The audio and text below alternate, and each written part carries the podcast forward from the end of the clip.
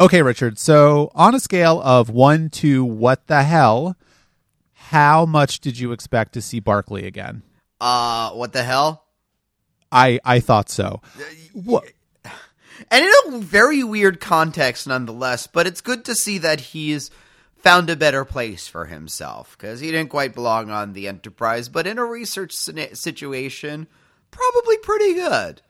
I'm a little confused about the timing of this. I guess that when the Enterprise was destroyed at the end of Generations, which happened, I think, like six months before this episode of Voyager, that he got transferred off and, and went to the Jupiter Research Station and Well- started working with Lewis Zimmerman, which is all fine.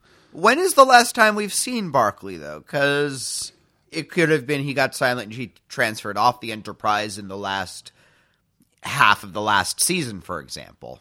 You know, I don't actually know. I think it may have been State of Fear, the episode where with the uh, transporter monsters. Yeah, and I guess yeah, uh, uh, again that that situation might have been what led him to think, you know, researching this stuff is so much fun. I'm going to get a job as a research guy. I, I suppose that that's true. I, I just wonder about the fact that he is apparently in charge of the interpersonal programming. That seems like a little either a little bit of an in joke on Brannon Braga's part, or just a really bad call on Starfleet's part. Either that or I, this is an episode where what's real, what's not real, and could it be that just Barclay is not Zimmerman's assistant in real life, but this is just a mixed up memory and they just wanted I don't know. I mean this whole episode was kind of a mess in a way, so I I'm not sure if why exactly Barclay got his job is what makes the episode fall apart, but You know, I don't know because projections to me, I can never decide if I really Yeah. like this episode or really don't like it. And it is the case where this is we we haven't engaged with Brannon Braga in a long time. And I know that we talked about him somewhat in the TNG podcast back in 1972. And it was the case where I think he definitely does this kind of episode a lot, which is Yeah. this sort of mindfucky, very sci-fi ish, you know, very sort of not character heavy, just kind of this this Pandora's box mystery of what the hell is going on. And this is another one of those episodes. I think that in terms of how it develops the doctor, I think it's a very Yes. interesting episode and we will definitely talk about that. I I don't I think perhaps the the the very last fake out is Yeah, it yeah, just yeah. goes a little too far.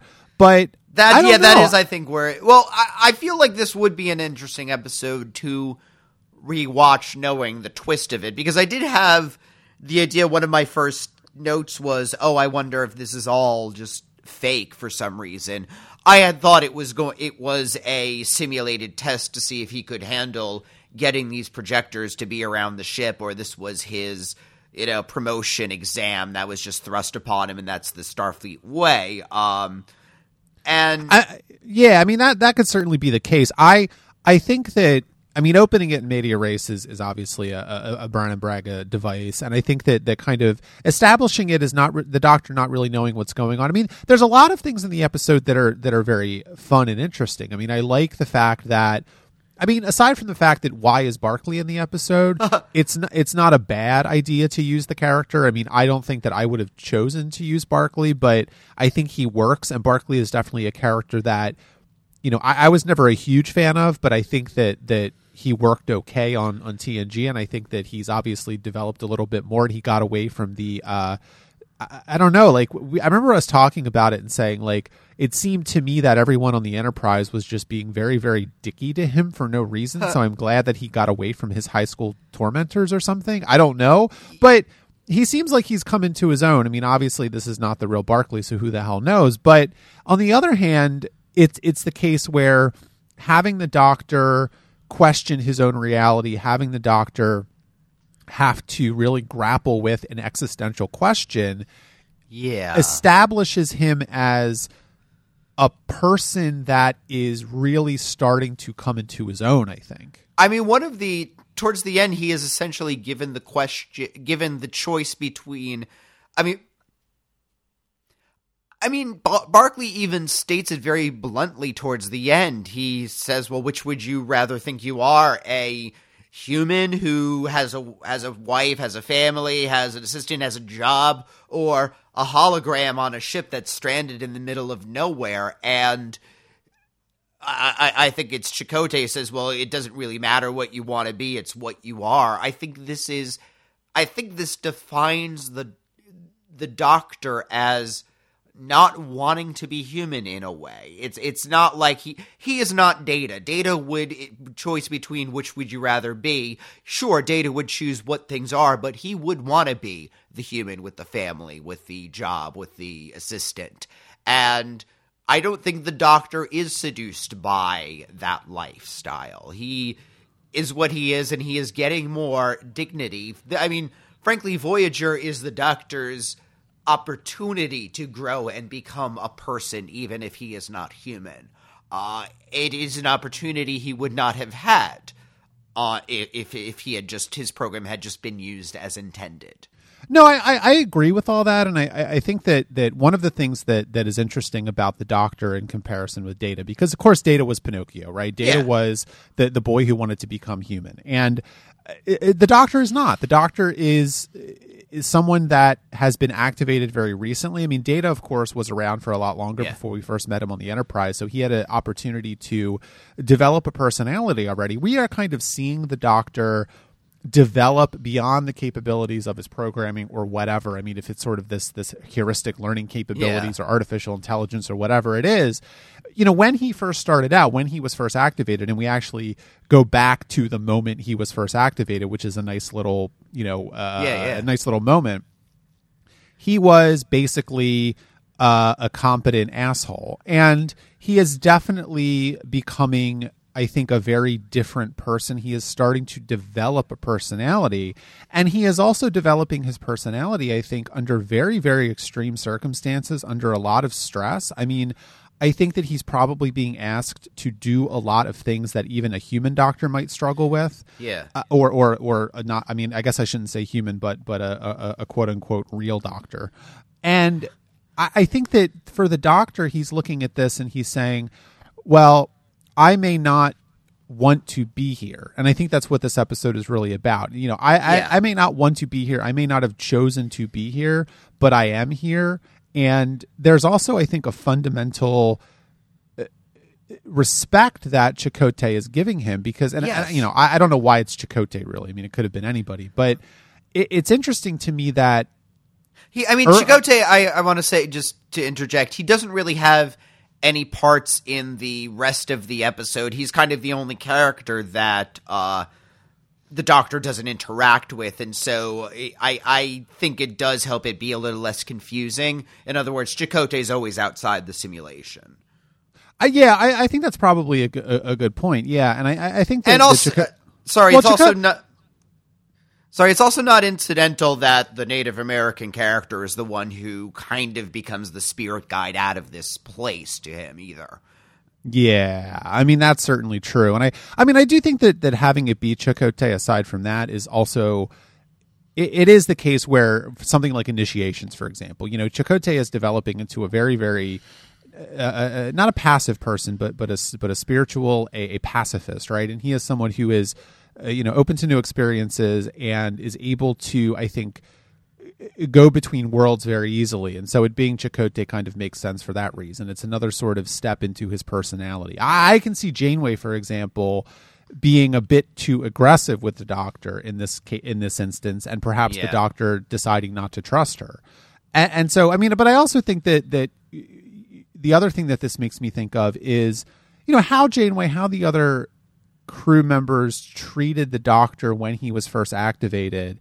And it was really Kes that pushed mm. him forward and pushed everyone else to accept him as a, a real person, quote unquote, because he had to. Uh, he had he had to do that because I think that if he didn't, he would have stopped wanting to help them. I mean, they were they were all being kind of a, a, being kind of dicks to him. And I think you know you see that a nice little moment, for example, when he deletes Paris. Yeah, yeah. Um, you saying this is actually making me wonder if the ending scene would have been stronger is if if instead of Chakotay it was Kes and that way you have her it, both in the role of the wife and as Kes and both of them are in, in a way saying pick my side i'm the real one it would have may have been a bit more visually striking and more of a hearkening to Kes being the one who does treat him like a person first and does uh, be, be, begin to open the crew up to the idea of thinking of the doctor as a person. I, I yeah, I mean, I think that's a good point. I, I, I don't know if it being Kes would have been a little too far because again, you know, you, you keep saying she's a Mary Sue character, which I don't disagree yes, with. of I mean, course. We will talk about Elogium in a few minutes. but, uh, I am oh really excited to talk about Elogium, but I'm glad I'm glad one of us is. Uh, that it's the case that I think I don't know. It, it, Kes being his wife is is interesting because it's almost the case that I think the doctor is sort of. I mean, well, there's two things that are going on. Number one, of course, is that the doctor is now able to to dream essentially, and that he is he yeah. is creating this sort of fantasy uh, in some sort of way to protect himself from this radiation or whatever. I, you know, it doesn't really matter.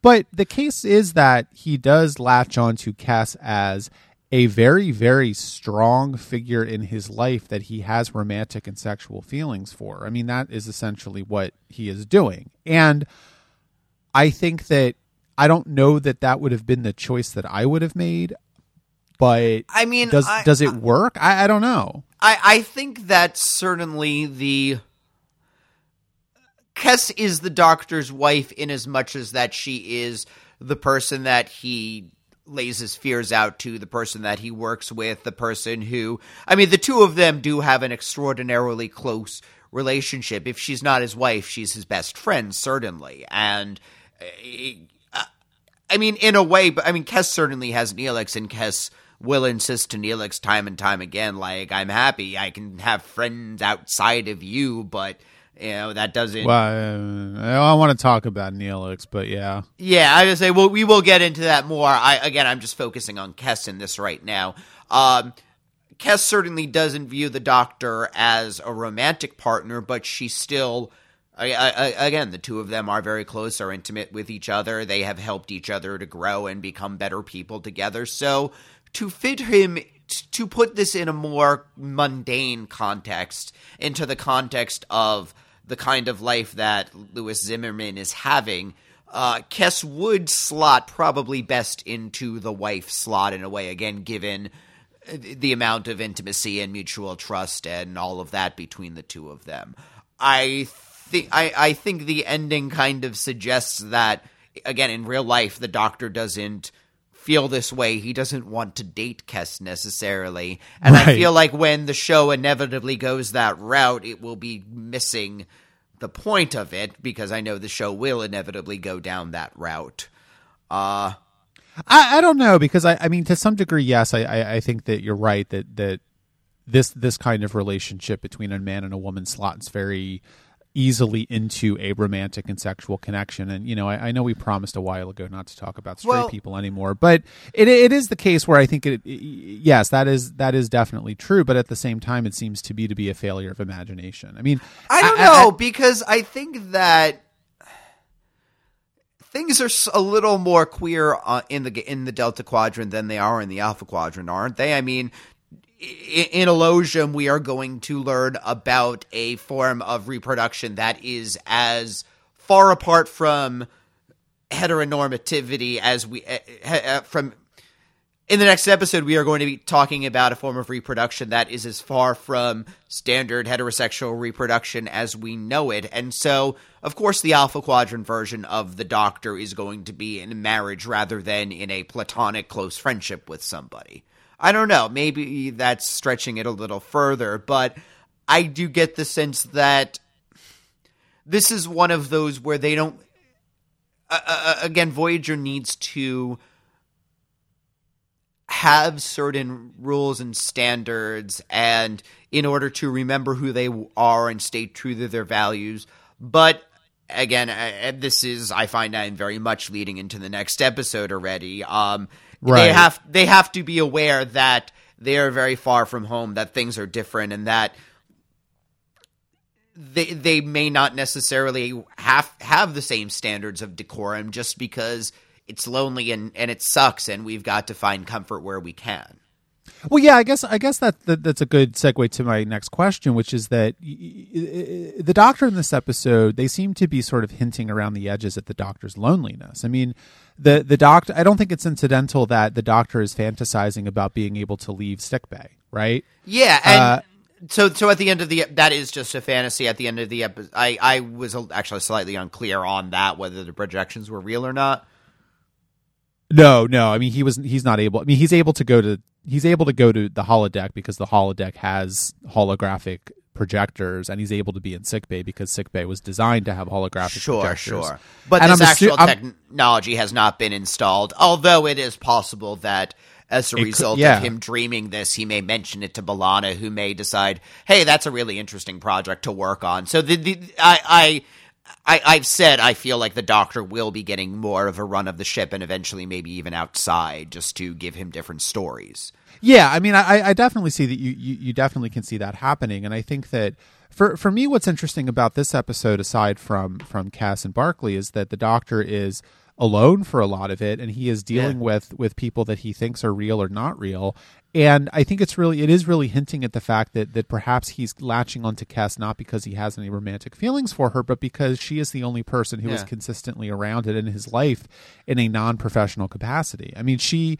I I, she, I think she likes the doctor. I think she respects the doctor. I mean, we don't see the real Kes in this episode, uh, except I think for the very end. But it is the case that I, I don't know to what degree we're supposed to be left with the question of how is the doctor going to come to terms with his loneliness? Yeah. I mean, that seems like a question that may be a little too far afield for this show. Yeah, I, I, I, I think that is so. He has because he ha- he does have a very strong loneliness that Data never had. Data would never admit to. Data had friendship. Data had, but he would never. I don't think he would really admit to being lonely or feeling alone. Um, right in a way, I mean, it, it, it it is certainly another step from Odo as well, though, who did recognize his his singular nature did make him fairly alone, and the Doctor has a lot of the same issues that Odo did. He's the only one of his kind around. He people can't necessarily see the world through his eyes. He can have very close connections to Kes and you know she yeah. can cert- she certainly knows what it's like to be very very alone and the only one of her species around, but she has Neelix. Neelix certainly has his backstory, but he and the Doctor don't seem to be getting along. The Doctor doesn't really have anybody who understands, oh, that's exactly what it's like to be a holographic life form. To suddenly right. pop into existence, to have more of an existence than you ever expected or to have. But but I think at the same time the doctor is comforted by that. I mean, I I, I think that's what the, the point of that last shot is, where he's sticking his arm out of sick bay, and his arm yeah. disappears, of course, because there are no holographic projectors in the hallway, and and he he seems very comforted by that.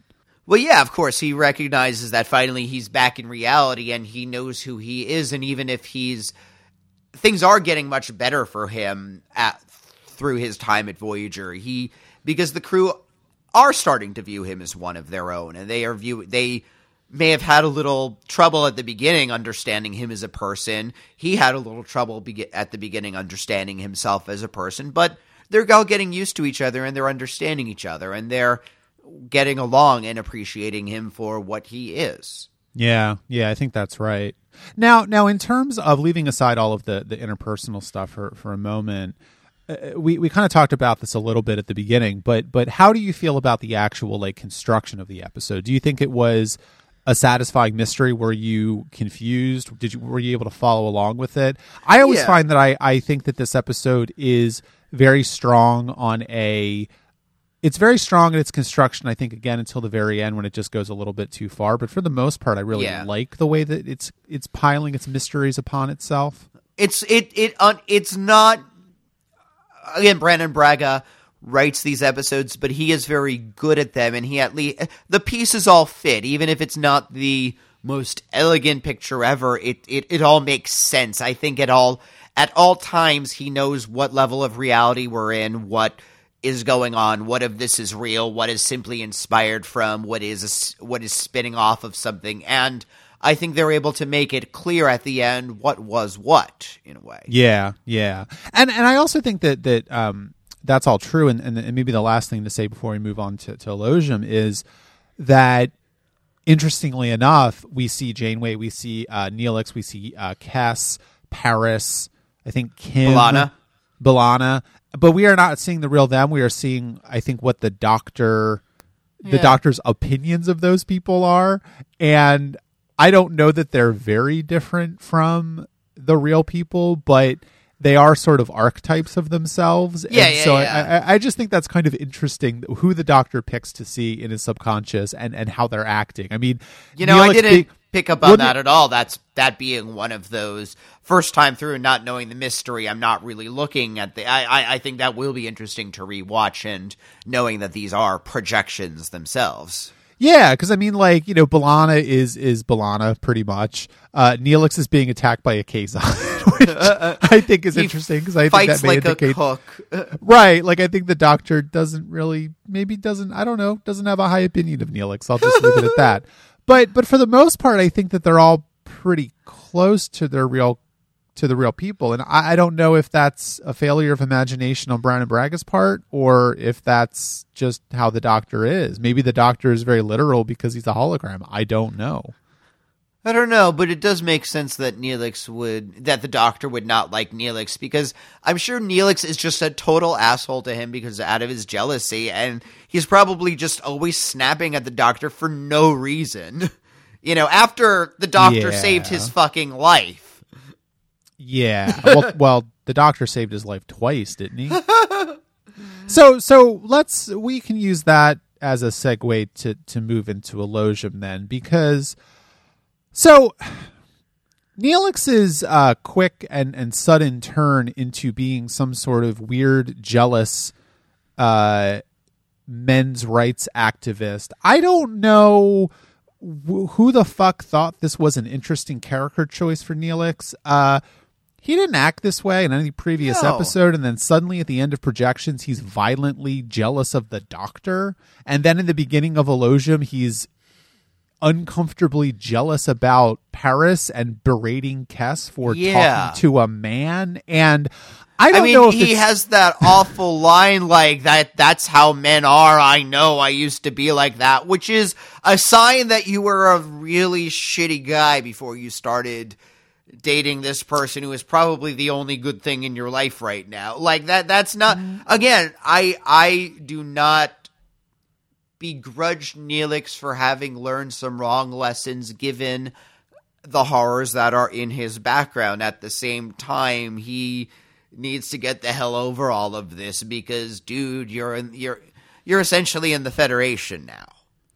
Right. And I, I mean, I think that, that part, part of it, uh, is, I mean, I don't know, maybe it's just because I'm watching The Handmaid's Tale, but like, I, I think that it's the case that I look at this and I say, okay, well, this is obviously coming, jealousy comes from a place of insecurity, right? For the most part. And obviously jealousy is not a good thing. Men are not in control of women. Women can take care of themselves. They are independent entities of men and, and, all that stuff, right? Uh, but at the same time, I think that I look at this and I say, okay, well, Neelix, if you look at his backstory from from Jetrel, he was married, he had a family. I don't think he had kids, but or maybe he, I don't remember.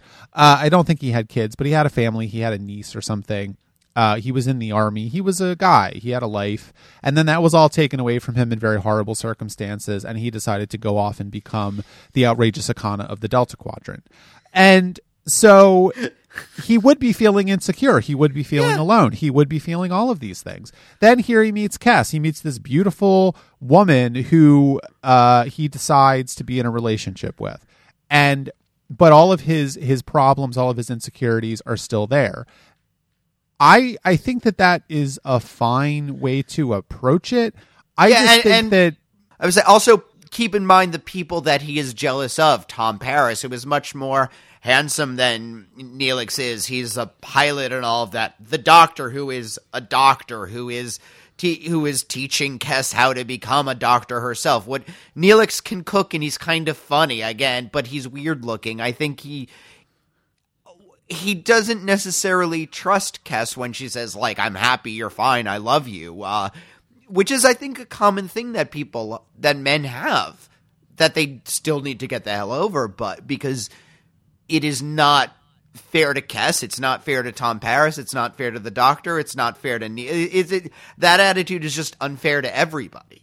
Well, it's unfair to everybody, but it but it's also deeply, deeply creepy and and Yeah. and, and misogynistic. And I think that I, I don't know because to me, I look at it and I say, I mean, I kind of agree with that, but at the same time, Neelix's jealousy coming from a place of low self esteem and insecurity is one thing, but Yeah. We are still talking about a a television show that should know better than to have a violently jealous, creepy man. And I think that they're not. The, the problem is that I don't think that they're really engaging with it. I don't think Yeah, that they're yeah, yeah. questioning it. I don't think that they're saying that this is bad. I just think that they are saying, "Hey, you know what? Ne- Neelix needs a new character beat, so let's make him violently jealous."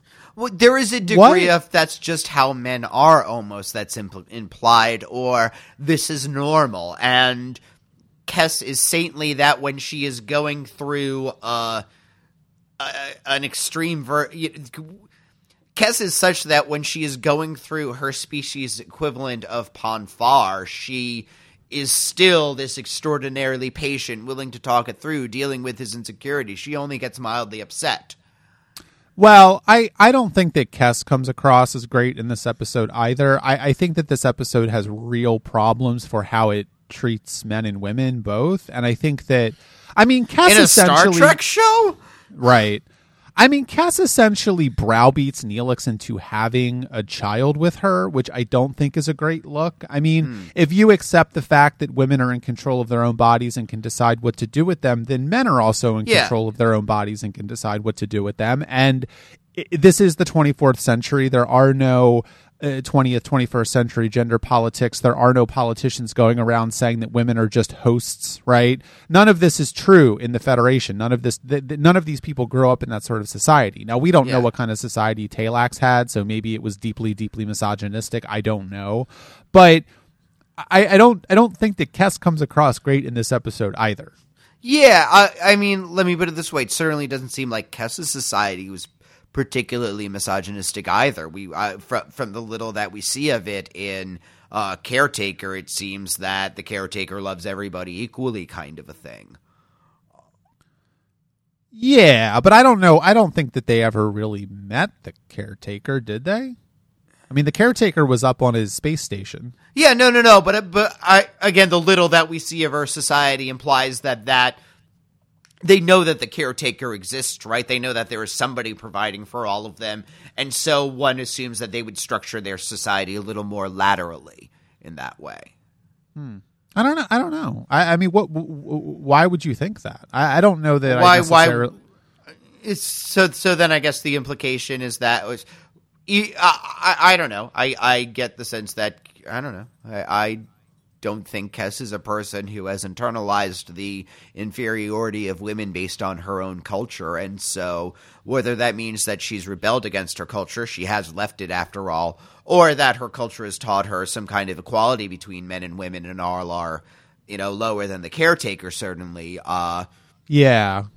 Well, I mean, I, I think that Either it- way, it- yeah, we're getting into fanficky weeds, but Yeah, exactly. I mean, I think that it, to to some respects, to ground this back into the episode, I I, I do think that that you know we, we do have to grapple with the fact that Neelix and Kes are in this relationship, and that Yeah. that this this thing is happening to to Kes, and she is obviously going into. I mean, I hate to say this, but she's going into heat prematurely. Uh, Yeah. and and so. I think that that is affecting her obviously on a hormonal level, on a mental level, on an emotional level. It's a very stressful time for her. on a I- I- practical level, because there is the sense of this is now or never. If this were something that she would, i- i- i- if she would have another opportunity in even five years, let's say, this would not be as big of a deal because okay, we can go around the next time. Right, and I, I, think in terms of, I mean, we haven't really talked about what it means that that Kes's species, the Ocampa, only live for nine or ten years. Yeah. I, I, I do think that that it does make a certain amount of sense that they would would have this sort of reproductive thing. That it is very different from what we're used to, as you said before. That they can only do it once because it's very very in, intensive on your body to have a child, and so if you only live for nine or ten years, Yeah. having a child, you know, at year four or five, that's pretty much all you can do, and then you can get your child to a point where they're ready to have a child and then you die. I, I think that's kind of an interesting way to develop this Yeah. species. Ar- around the halfway point of life. Yeah, yeah, it's true. Yeah, yeah, because it kind of like okay, well, I am ready to have you go off and do this, and then you know, I'm I'm then I'm going to die essentially. Yeah, you do a Uh, year with the grandkid, and then you you go off peacefully. Yeah, you see your grandkid for maybe six months or a year, and then you go off and you you meet your maker, you meet the caretaker. Uh, I, I think that's an interesting choice. I I also think that it's a little. I mean, l- let's talk about the fact that Kes is in a romantic, if not sexual, relationship with Neelix because it, for at least Wha- to me in this episode, it seems to be clear that Neelix and Kes have not had sex. So they- Yeah. they, they have they have separate quarters. They have not had sex before. Neelix is obviously very interested in in very into the idea of of having sex with Kes because I, I assume that she's an attractive woman. But um, Well- what do you what I mean? Well, part of it is that you could read this one of two ways, right? You could say that either it's deeply creepy that Neelix is having a romantic relationship with a person who has not yet entered puberty, but on the other hand, it doesn't seem like Ocampa puberty really tracks onto Yeah, the sort of puberty that we are used to. It's not an analog. I mean, she, she the implication is that she is fully grown, and that this is uh, uh, again, if ninety years, if that uh, humans live at at the outside 90 years assuming if they had a benevolent god taking care of them the proper way most would live to around 90 years or so. And so each year of Kes's life tracks to so she's the equivalent about you would be she's the equivalent of being about 20 at this point then. Yeah, and when exactly. she, when she would really have a child around 40 so yeah it doesn't really analog but i guess one of the implications is that and i am going to hell for asking you the question but does uh, assuming that neelix has a penis does cal does Kes have a vagina? Because I don't know if she does. They mentioned that there is a sack on her back that carries the child. It, the um, when she's talking about the process, she holds up her hands and says, "We need to be bonded for six hours." So, assumedly, something is going with the hand, kind of a thing. Like whatever the whatever the reproductive process that Kes's species goes, it's not what we know. I, I don't think she can do what we imagine as sexual, what we know as sexual intercourse by any Right. eh, by any human definition, gay or straight. And so maybe they don't have a sexual relationship because they can't. It's just it, it there is there there is no tab A or a slot B in the in the equation. Well, yeah, I, I, I think that's a good question, and it's something that I was wondering about as well. Because you're right that I don't know that the Ocampa actually have sexual desire or a sexual uh, uh, ability in the same way that most other species that we've seen on Star Trek do. I mean, in general, species on Star Trek have sex in a very similar way to humans. Yeah. It may not be exactly the same, but there's a tab A going into slot B, as you say. Yeah. And and I don't, you know, part of me says I don't know how well thought out Ocampa sexuality is because what exactly is going on with Kes, I don't know. She's got this weird orange stuff on her hands. I mean, it looks like reminds pollen. me. Yeah, it reminds Which, me almost know- of the sticky parts of flowers that catch pollen. Sure, but then if that's a thing, Neelix isn't producing the kind of pollen that will fertilize her anyway, is he? No. So so and then there's something about someone has to massage her feet until her tongue swells. There there there is a degree to which I think it's just a bunch of weird shit that the writer thought was going to be fun. And I have it doesn't s- really make a lot of sense. Because it doesn't. Yeah, it does, uh, uh, I mean, she, when when she is at her most sexually voracious, when she is at the point when she wants to have a baby with her boyfriend, she is growing very pale, having a fever, sweating. Her palms get a green goo. Her her tongue swells. Like this is not. This is not the- attractive. yeah, this is the opposite of everything that.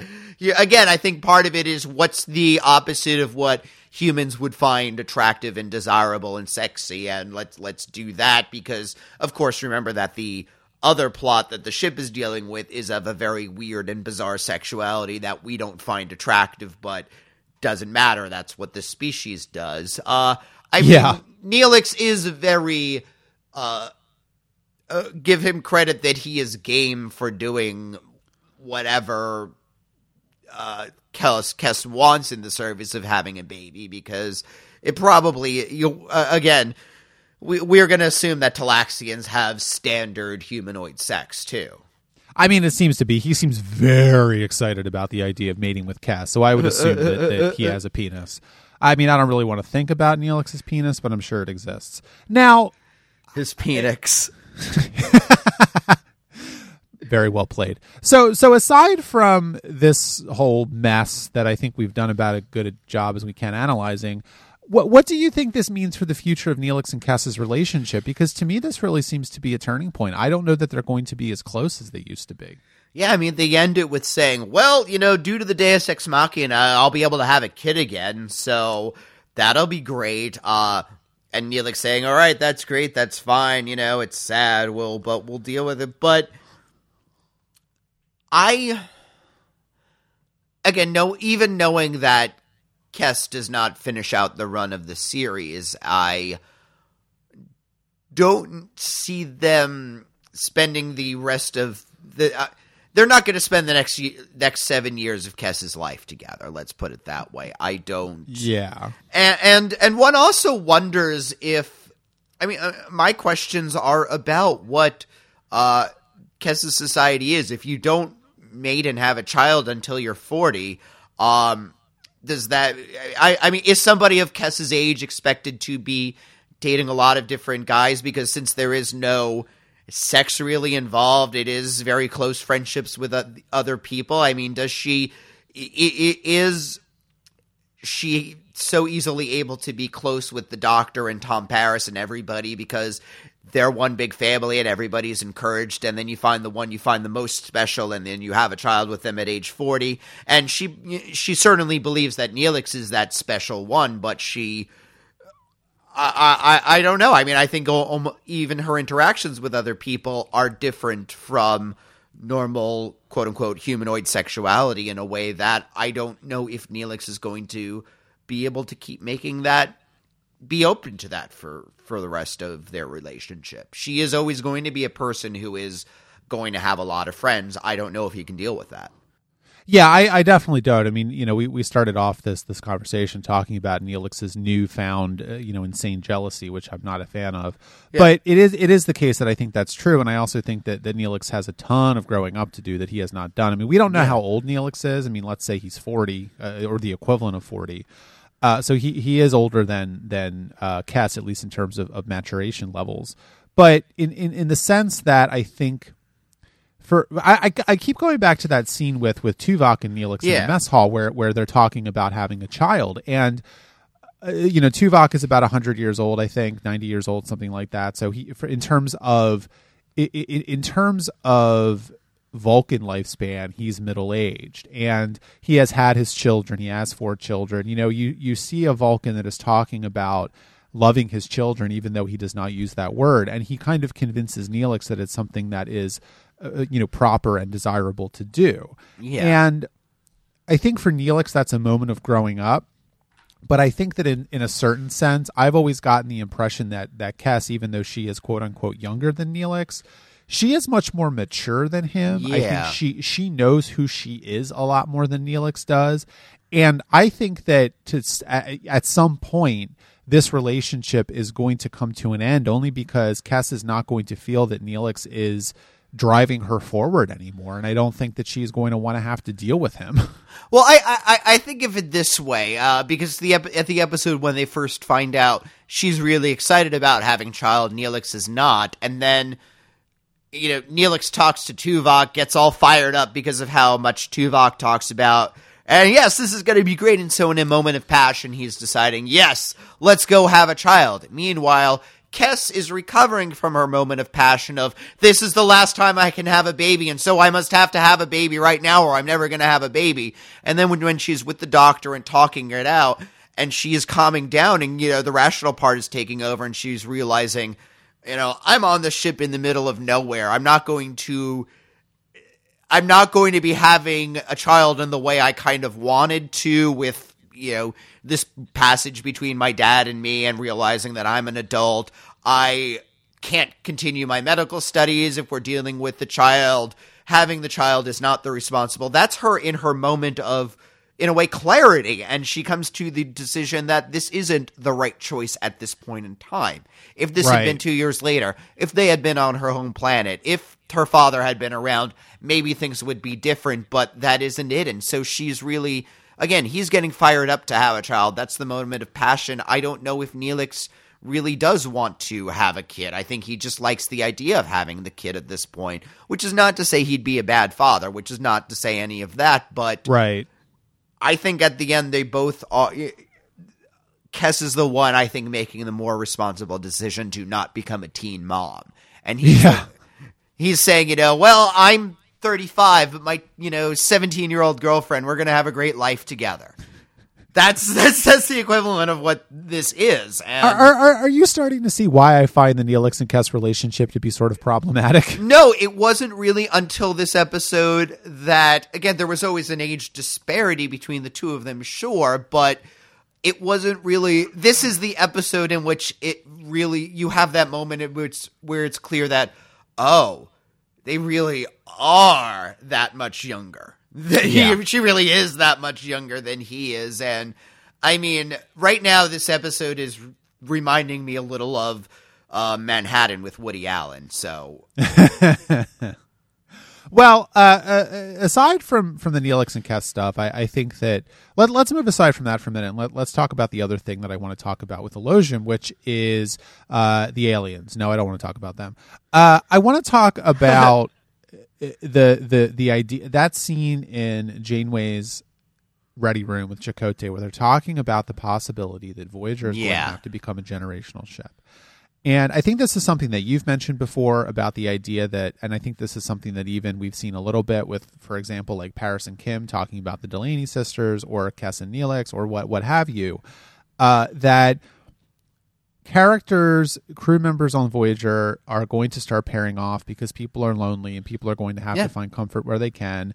Chakotay is obviously sort of disturbed by this because he feels that it is not proper for people to be making out in the turbolift, which may or may not be true. I don't know. Well, as you know, Janeway says, you know, yes, maybe some more discretion, certainly, but you can't stop him from making out. Right. And and so I think the implication that Janeway, I think, is starting to. This is the show kind of turning a corner to some degree, where w the 37s seem to be kind of the end of the idea that they're going to get home quickly, right? That that was the last thing, and they're not going to do it. And having this decision to stay, they decided not to stay. So they've got okay, they're they're they're stuck for this for a while. They've been here for six months. There there's no quick fix for this. They've they've had like three or four false Yeah. uh, uh, ways to get home quickly. It's not going to happen.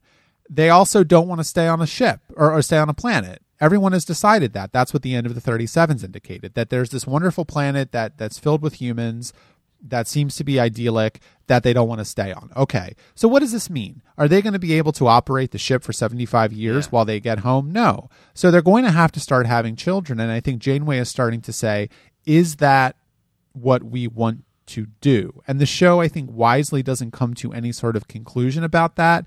But at the end of the episode, it forces the question Yeah. again because someone is pregnant.